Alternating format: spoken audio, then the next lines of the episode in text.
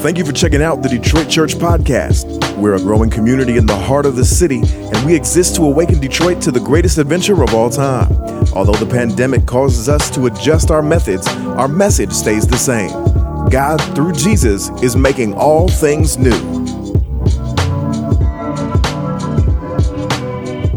Thank you. We thank you for your grace. It is your grace that has awakened us. It has illuminated our awareness. It is by your grace that we can even know that we are in desperate need of a Savior. Yeah. It is because of your grace that we are not consumed in despair with our own wickedness.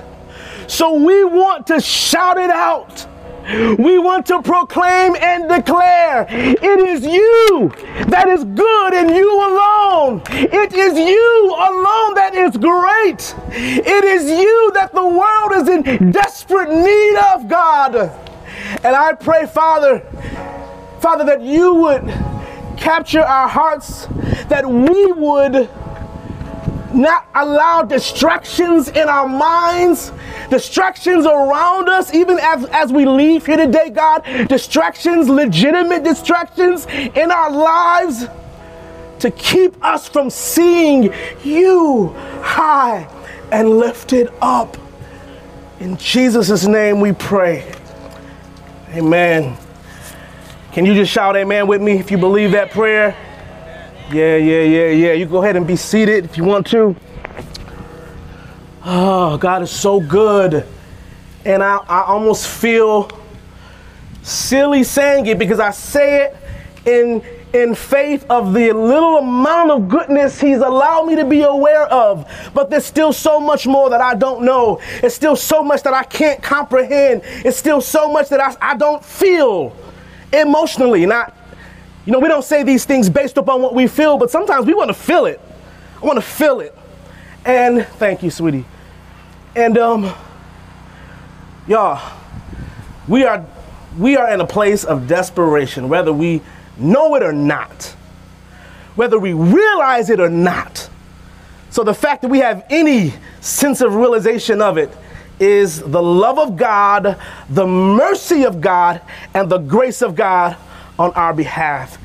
I want to thank you again for just responding to the audible to meet today. We had not planned on doing this. This was something that uh, we feel the Holy Spirit kind of dropped on us yesterday. So we're a little clunky and awkward in our setup, but um, it ain't about our setup. It ain't about that. And and let me say, if you knew me, you would know how much of a stickler I am. Can I get an amen from the tech team? dang, dang. I'm real hype over there. but we like excellence. We believe that our God, the ultimate creator, has given us this God given license to create like Him and to display His majesty and His beauty through color and art and songs and all things creative. And that's who we are. We don't shy away away from that. But it is super important that even with that side of us, how God has wired us, that we never lose sight of the main thing. We never lose sight of what is absolutely of first importance.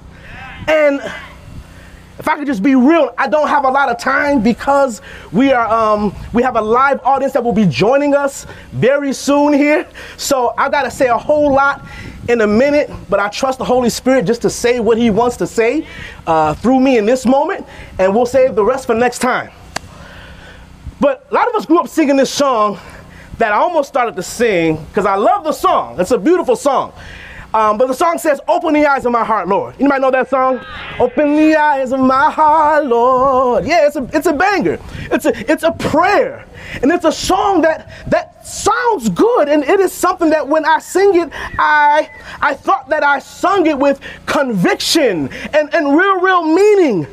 But as I stand here today, I wonder for as many years as, as I've sung that song, I'm not so sure that I really knew what I was singing. I'm not so sure if I really understood what it means to see Jesus. And, and if I'm real honest, if I did know what it truly meant, I'm not sure I would keep singing it. I might find a different song to sing. I can, I can give some examples, some songs that, that remind us of, of our, how good we are and remind us of how God wants to bless us and, and other, and other, I might fall on this hill, so, so just wave your hand like Sonny, calm down, because we do not want a viral meme anymore Sonny. not two weeks in a row, amen. All right, so I'm going to read a passage of scripture for us today that that may present a challenge for some of us. It's presented a challenge for me. And the first challenge, I'll be honest, is simply, yeah, that's good. I get it. Yeah, I like that. But if, if, I'm, if I'm being a hundred with you, if I'm keeping it a buck with you, I'm not so sure that we get it. And what I'm, what I'm truthfully saying is, I'm not so sure that, that I get this. You know how, as a parent, if you have children, um, you tell your kids something, and they're like, "Yeah, Dad, I get it, I get it, I get it," and you're trying to convince them that no, you don't get it. I want you to get it, but but you don't quite get it. Actually, they they don't have a clue, and nothing you can say can convince them that they don't get it. Well, I feel like that could be us in this moment if we're not careful. And I'm talking more than just this passage.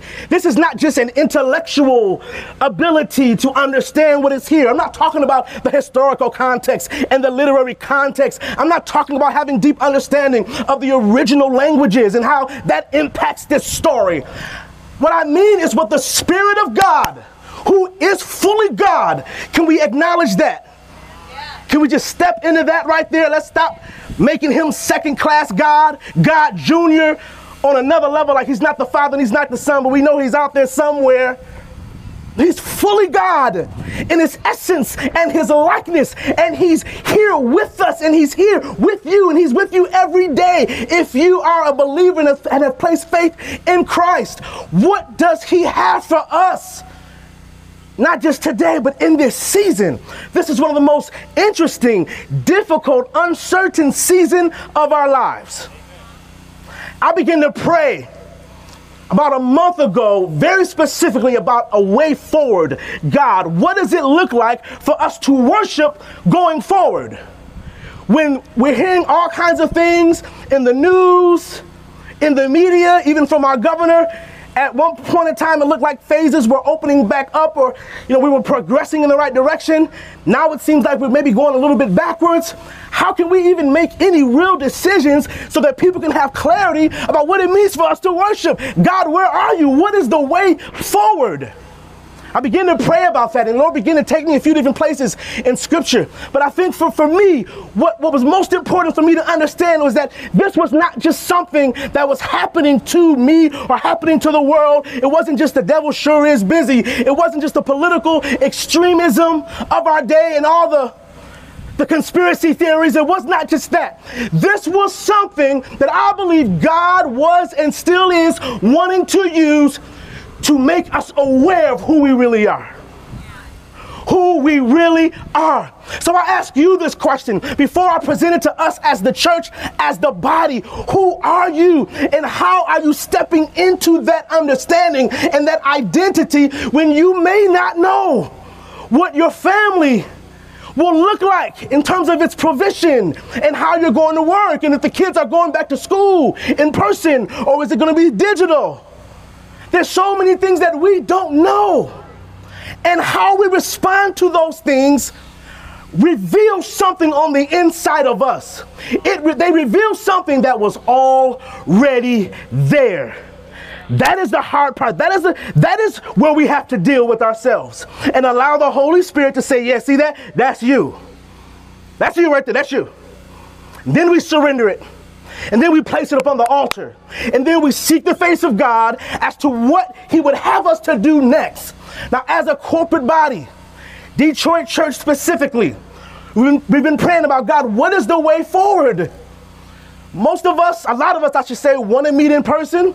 Most of us understand the, the seriousness of corona and, the, uh, and the, this pandemic, not just for medical reasons or for health reasons, but also to a watching world. What does it look like if the church is gathering and seems to be unbothered, unsens- insensitive?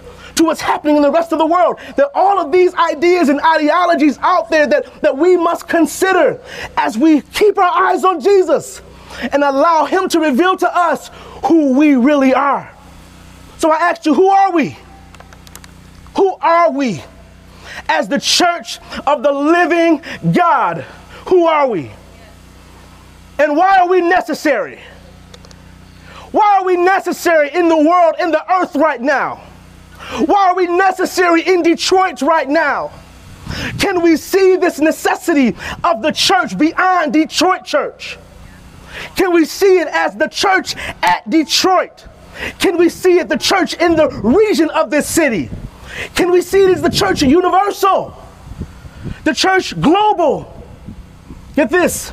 Even the church of all time, the church as God sees it, not denominationally. Get this, not even for those who are currently professors of Christ, those who we may call pre disciples, pre Christian pre believers in Jesus. They have not yet placed faith in Him. They don't know who He is yet.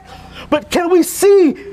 Can we have a vision to see the church as God sees it for all time and allow that to direct our way forward? So God began to give a vision. He began to give some simple, oh, I think it was God. I only say I think because uh, we stand here today. as a result of an audible. But there are four options that, that I believe God put on my heart, just as some possibilities for us to consider as a way forward of worshiping. I won't go through all of those right now, but there are different ways that we could worship. You know, some house church and live stream with a, a, an occasional public gathering and, and so forth. Four different options. So we gathered some leaders yesterday. We began to pray and discuss in dialogue what are the pros and cons of each of these options. And here's the thing as we begin to discuss, the Holy Spirit made so clear to each of us that there are root issues that must be dealt with, and we should not spend too much energy focusing on the symptoms without dealing with the root. And what it caused us to do is to fall on our faces in repentance and crying out to God, God, we need you. Here we are trying to strategize a way forward in worshiping and thinking it's going to be one of four options. And the way forward is not about those four options. The way forward is about having a sense of desperation and not being so committed to this life and our safety and our earthly provision and our blessing that we lose sight of who Jesus is and who he has called the church to be. So we fell on our faces, y'all, and repented. It was the most, one of the most amazing moments and gatherings that I've been a part of, specifically at Detroit Church. I'm still shaken and moved by it. So as I arose to my feet, I heard the Holy Spirit say one thing meet. Meet.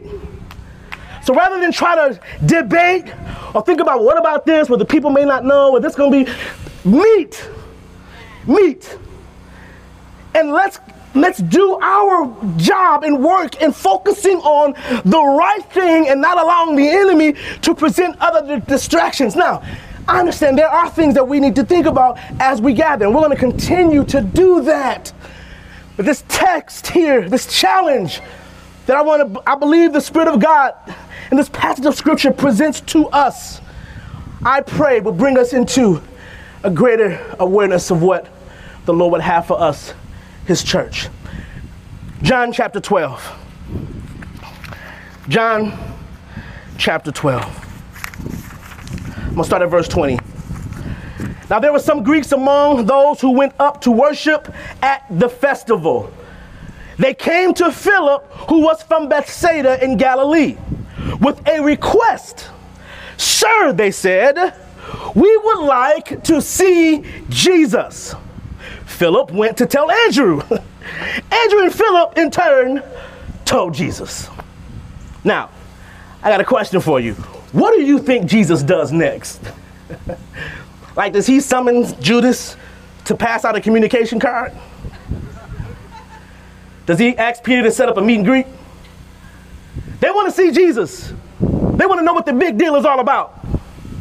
You could say they're seekers. They're trying to see what the hype is. They're, they're curious. Jesus doesn't move in this easy believism way of, of, of fostering Christianity, of, of, of fostering who he is. He hits them hard, y'all. And this was a slap in the face for me because I have some convictions, and not just about us, Detroit Church, but the, the church in 2020. Have we watered down the gospel to where it loses its essence? The gospel that we have is offensive. The cross is ugly. It's scandalous. It's scandalous. We complicate it when not only do we water it down with our words and our systems and structures and ideas about church, but more importantly, with our shabby lifestyles, with how we treat one another, with how we engage on social media, especially in times like these with the pandemic, the protest, and the political environment that we are in. Three P's for you. Let me tell you, if we can navigate these three things, man, we're bad, we're some bad boys and girls. This is no joke for us. And it's, it's, so, it's so tempting for us sometimes not to want to get in the fray of that, to, to almost present a neutered gospel that releases itself from suffering that doesn't present what the real cross represents in terms of risk and danger. And in turn, we absolve the power that Paul wrote about in 1 Corinthians says the, the foolishness, the foolishness of the cross is what God uses. That's where the power is. So Jesus goes off. He goes off in this text. He doesn't make it pretty. He doesn't, you know, he doesn't uh, go and shake their hands, give them a big hug. He doesn't do any of those things like we may we may think is the way to greet people. Verse 23, Jesus says, "The hour has come for the Son of Man to be glorified." Now get this. This is the first time that Jesus acknowledges that the time is here. He's been asked this question several times, like, when is the time? Lord, if you're the Messiah and we believe you're the Messiah, when is the time? Is it now? They see him raise people from the dead and get excited, like, is it now, now? they see him feed the 5,000 men and about 20,000 children and women. Now's got to be time. And with everything going on in the culture, like Jesus' own family even thought, like, okay, if you're really who you say you are, now must be the time. Surely now is the time. Jesus says, if the time was right for you, I would have been done it. But that my time has not yet come. Here's the first time, days away from his death, that he says, The hour has come, the time has come for the Son of God, the Son of Man, to be glorified. I wish I could really, really break this down. I don't have that kind of time yet. When he says that, can you imagine what those who have been with him for three and a half years at this point may have felt? What they heard, what they sensed. Like, wait, wait, wait, now? Like, now, now? Are you ready, ready? Now, now, now was the time? Now remember when it just happened. What had just happened is Jesus has rode into Jerusalem on a donkey, and the crowds go bananas. They go nuts and they start singing, Hosanna, Hosanna, blessed be the name of the Lord forever. That word there, Hosanna, means save us now. And what they were doing, they, they go to one of their favorite songs in the hymnal. One of their most go to songs in the hymn book from Psalms 118 and they begin to sing. This word Hosanna means save us now, save us now. And as we talked about last week, this, this passage of scripture in Psalm 118 is when David, the writer, begins to declare and give them a song to sing that they sung during every major festival. At the temple, the choir would gather in the morning and they would sing this song This is the Lord's doing, and it is marvelous in our eyes.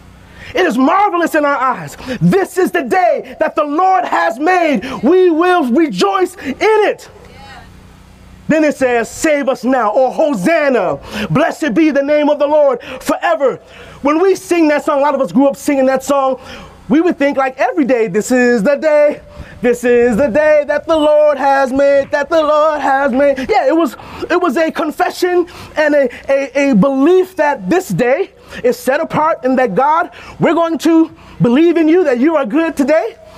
And when they sung it, it had a different meaning. It spoke to a specific day. It spoke to a specific hour, a specific moment in time, a chronos moment. And Jesus is saying, now is that moment. What you have sung about, what you have waited for, the hour has come for the Son of Man to be glorified. So, yeah, they're like, oh, now, now? Are you ready, ready? You ready, ready? This is what we've been singing all our lives, but now what's going down? Hmm. Now, I want to take a minute and just offer you a little, a little more challenge here. And hopefully, hopefully the Spirit of God will make this more and more clear as I try to wind this down a little bit. You, you know how you hear a good message? And actually, two people can sit right next to each other and hear the same message. And one person can, can hear it, and it can be life changing for them based upon how they respond, but I would say even more importantly, the grace of God for that moment for them. Another person can hear the same message and say, That was good. I enjoyed that. Or maybe even like, I really, thank you, Pastor. that word really challenged me. But this Bible isn't just to challenge us. We don't need a TED talk. We don't need new ideas. We need transformation, y'all. We need our dead hearts awakened.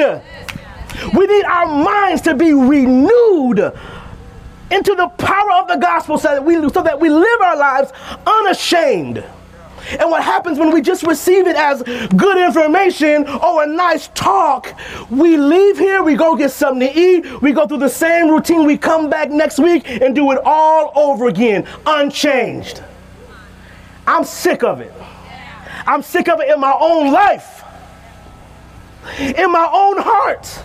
And I need my prayers for God to reveal to me, show me the areas of my heart that have gone dry or become dull to how you want to speak and how you want to move. Let me not be.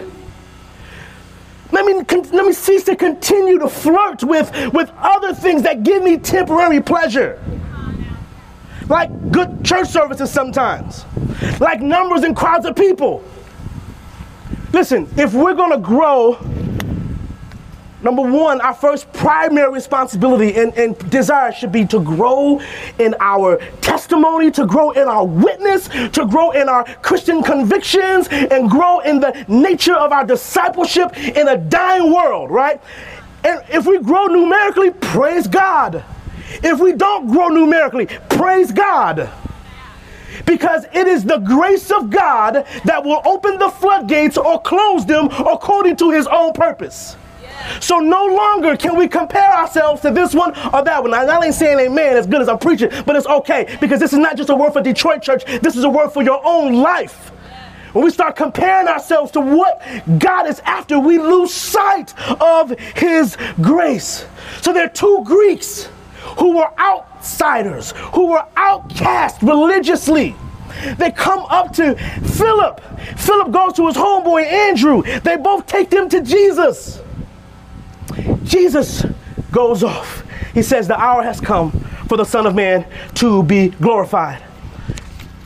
Then, verse 24, he says, very, very truly, I tell you, unless a kernel of wheat falls to the ground and dies, it remains only a single seed. Like, what, Jesus? Here you go, Jesus again. Here you go again. like, Jesus, what are you saying? Jesus understood his audience. He understood the agricultural culture, the day that he lived in and will begin to give them a, an example that they would all be able to understand. And what he was saying was that if you have a seed, this seed cannot produce any fruit unless it falls to the ground, goes into the ground, and dies. Unless it dies, there is no harvest. But if it dies, it produces many seeds, he says. Then he breaks it down for them as he breaks it down for us. Please hear this. Please don't just tune this out because you've heard it before. But I pray that the grace of God by the Spirit of God would open our hearts like never before. Anyone who loves their life will lose it.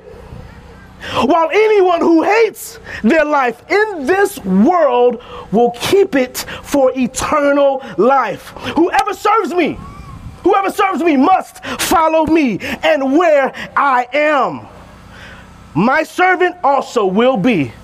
So before we start to say, well, okay, we know Jesus was about to die, so he was talking about him dying, but he died that we might live.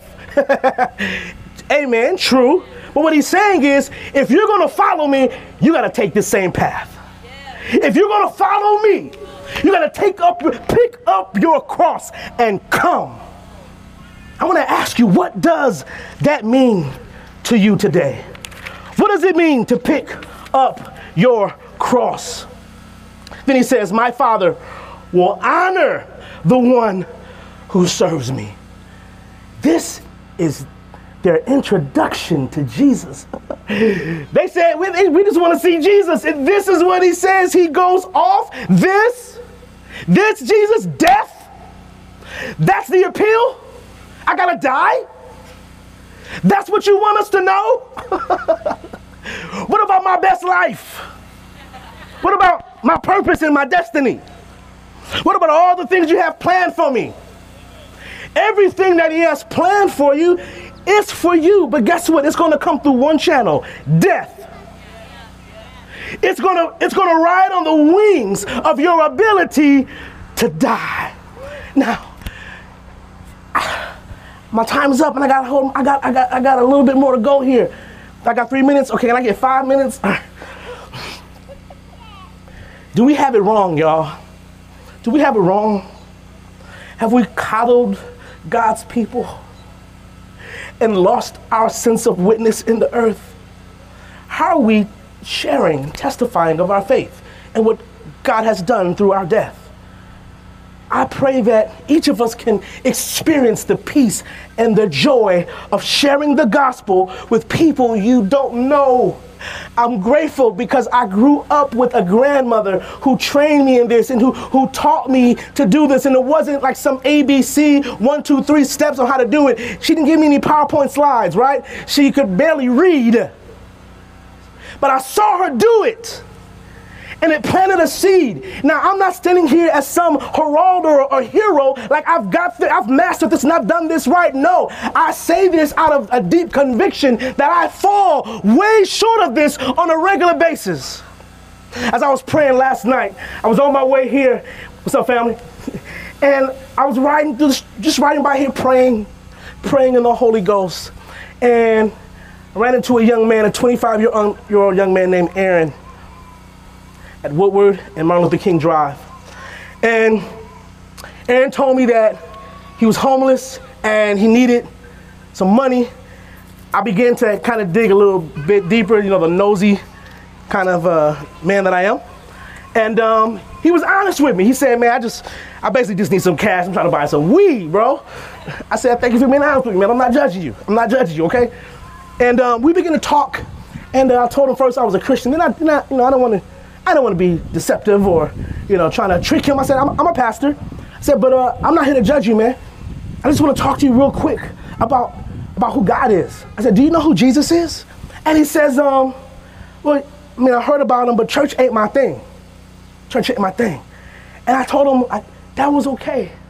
And that's not offensive to God. But I simply want you to know that God has something for you like, like the way, the, the, what you are living right now in your life is not what God had in mind for you. So I asked him why he was homeless. He said, man, I, I burned some bridges, no family, you know, I can't keep a job. My last job was at McDonald's. So, so this is my everyday experience. I come to this corner and I get money so I can buy weed and I come back again and I do it the next day.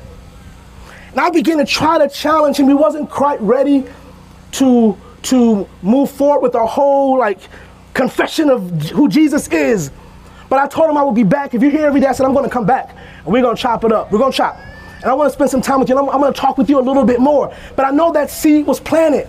And I began to challenge him about not just having the same expectations of business as usual at that same corner every day. As I drove away, Holy Spirit began to challenge me again and reminded me of a word that He gave me in the beginning of the year for us as a church. Well, I'm trying to help Him understand that your life should not be business as usual. Here I am, as the one who claims to know God, who claims to have God, the Holy Spirit, on the inside of me, living with me, walking with me daily, leading me. And have I gotten to a point where I'm living my life business as usual? And there are times, God, people, people of God, by the mercy and the grace of God, that He causes and He allows disruption in our lives so that our response to Him and our response to what He wants us to be in His world is no longer business as usual.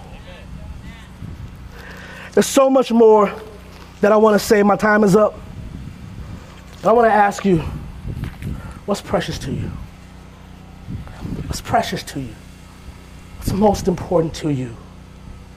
Is there anything in your life that you, you are holding on to that you love so dearly that you cannot see yourself laying it down or giving it up?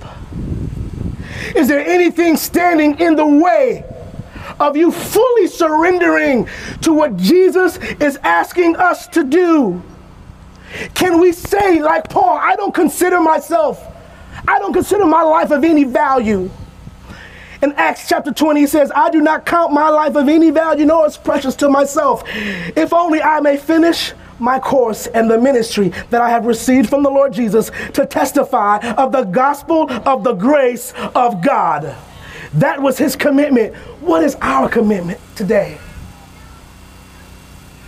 My heart is hurting because I am falling way short. I'm not in a position to lead this church, to lead this amazing congregation. I'm not in a position to lead my family. I'm not in a position to be what I need to be for my sons because I have allowed complacency and comfortability and convenience to rule my life, to lead my life.